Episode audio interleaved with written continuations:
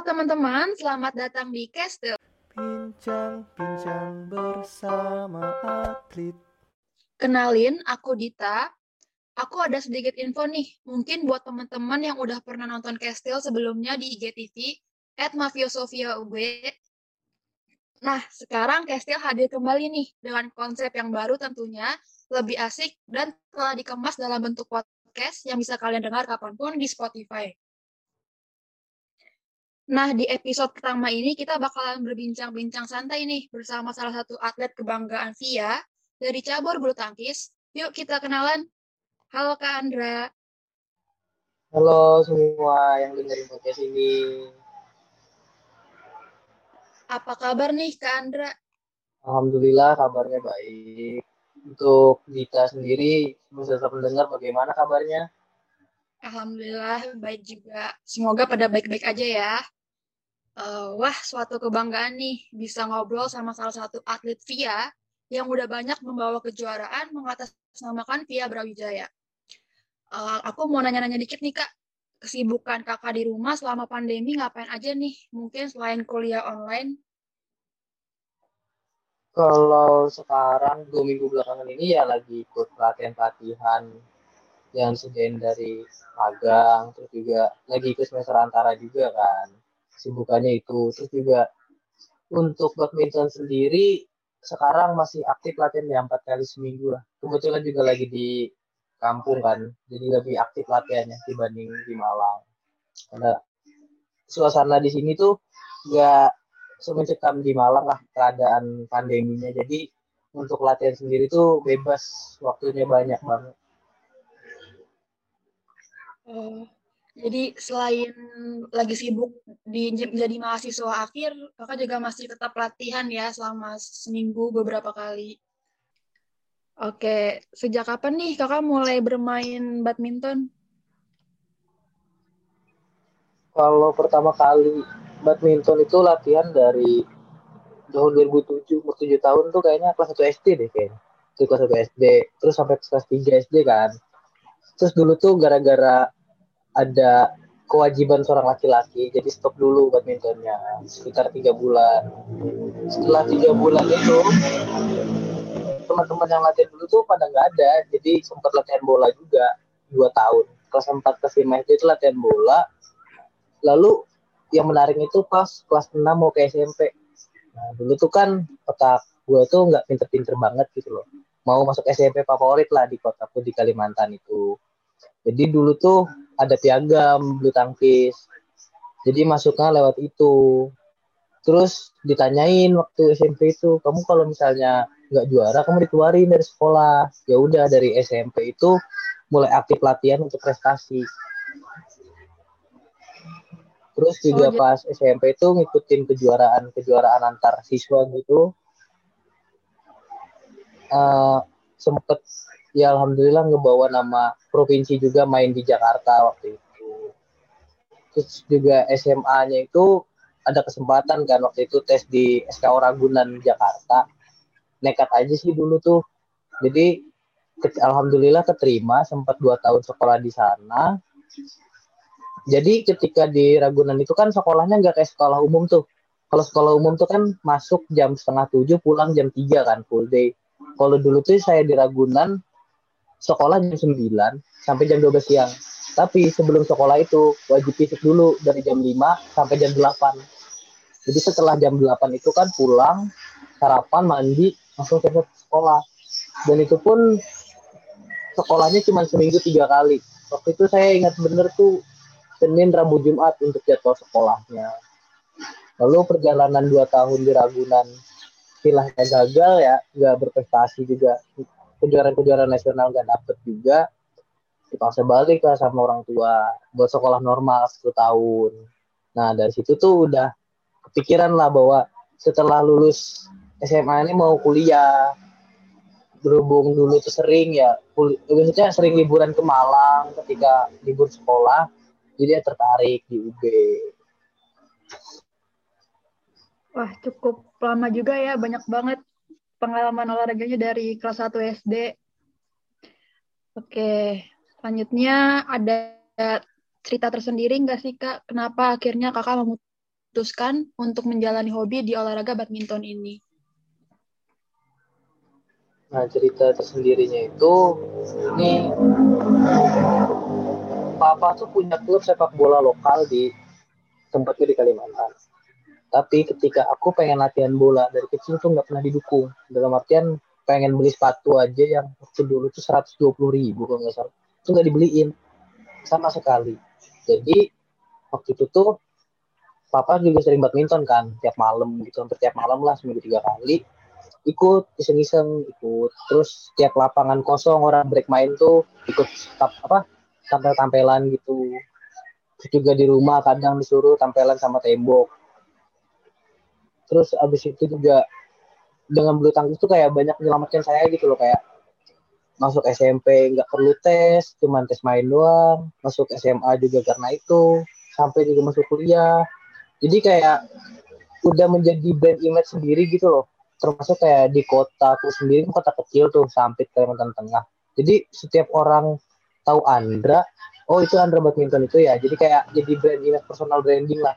Di kampus pun juga begitu gitu loh dan dari bulu tangkis itu juga banyak dapat temen lah banyak dapat temen dari kuliahan dari seluruh Indonesia tuh ada malah ada yang di luar negeri juga Oke, jadi awalnya Kandra nyoba-nyoba, akhirnya terus suka, terus akhirnya dapat banyak manfaat dari bulu tangkis sendiri, terus akhirnya jadi hobi ya kak sampai sekarang.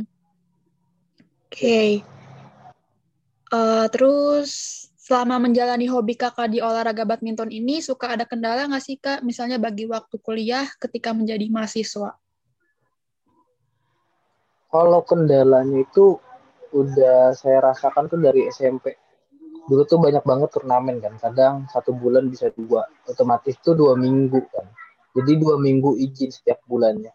Jadi ketika orang sekolah satu bulan tuh full nah saya itu cuma sekolah dua minggu dan kadang pun juga males untuk sekolah gitu loh. Terus juga berlanjut di SMA sempat dua tahun gak sekolah normal kayak orang pada umumnya sehingga kayak pas dulu pindah ke sekolah normal di kelas 12 itu benar-benar dari nol.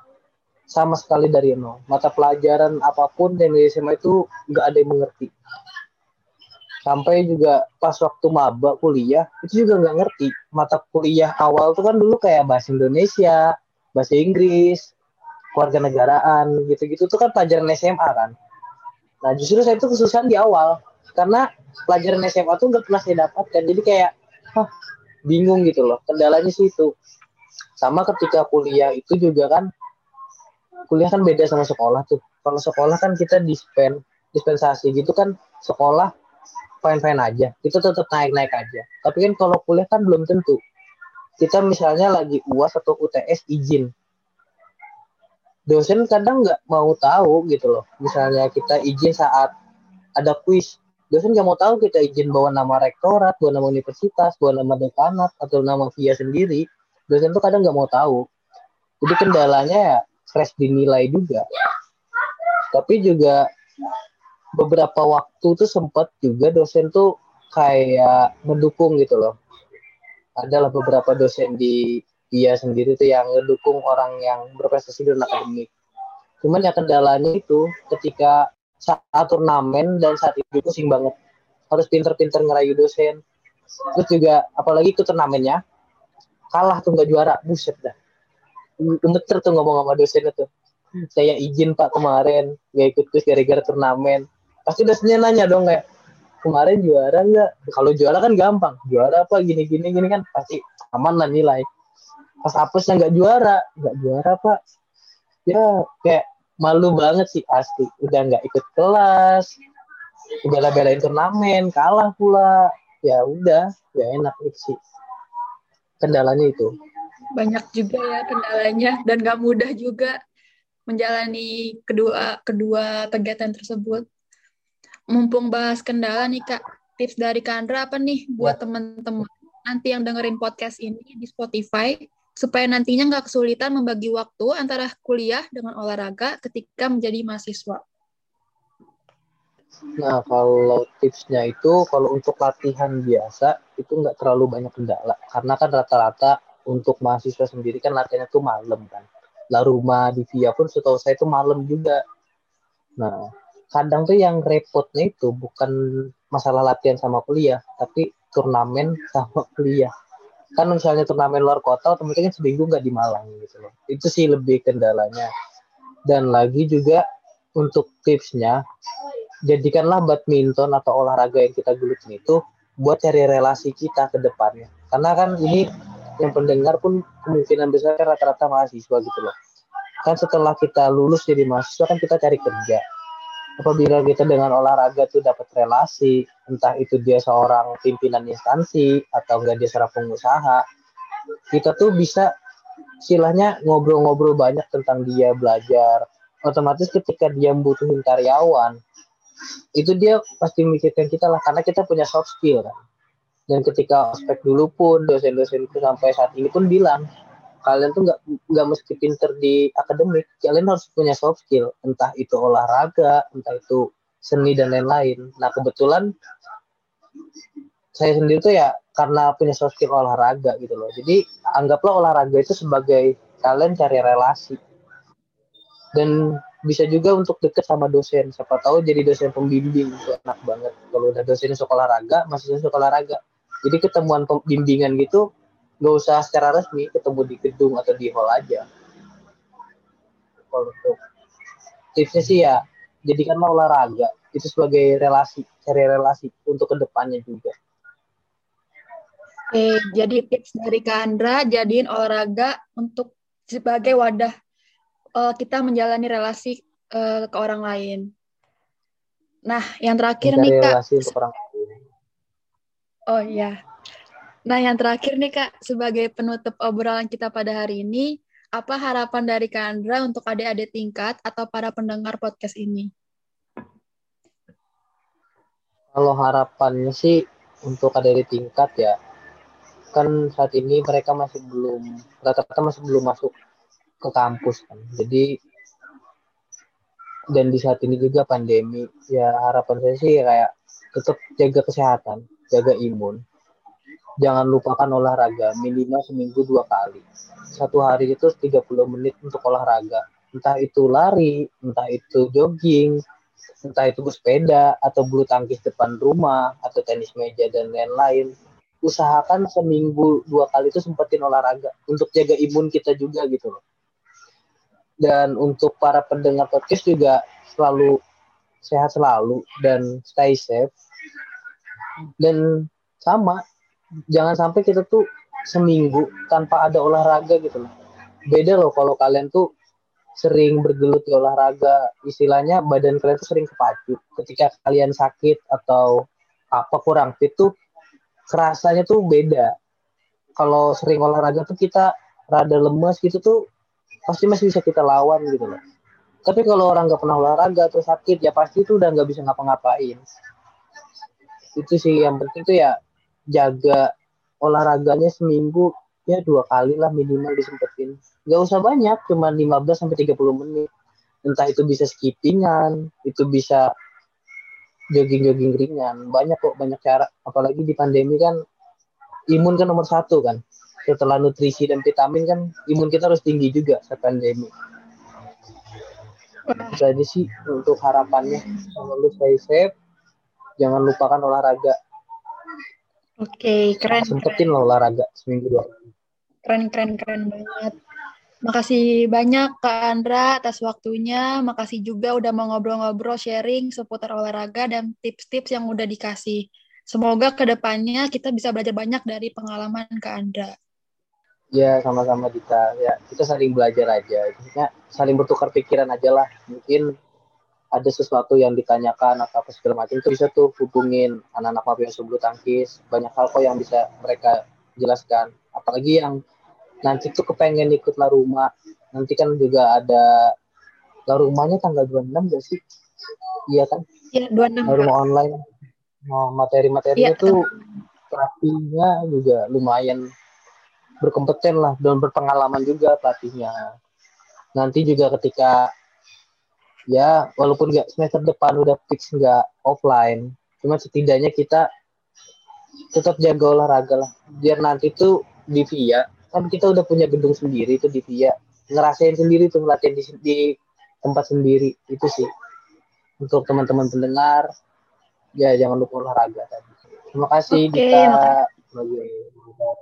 Terima kasih kembali Kak. Oke, makasih juga buat teman-teman yang udah dengerin episode Castil kali ini. Jangan lupa juga buat kepoin Mafioso di podcast Iso Sharing dan Instagram kami at. See you on another episode. Bye-bye.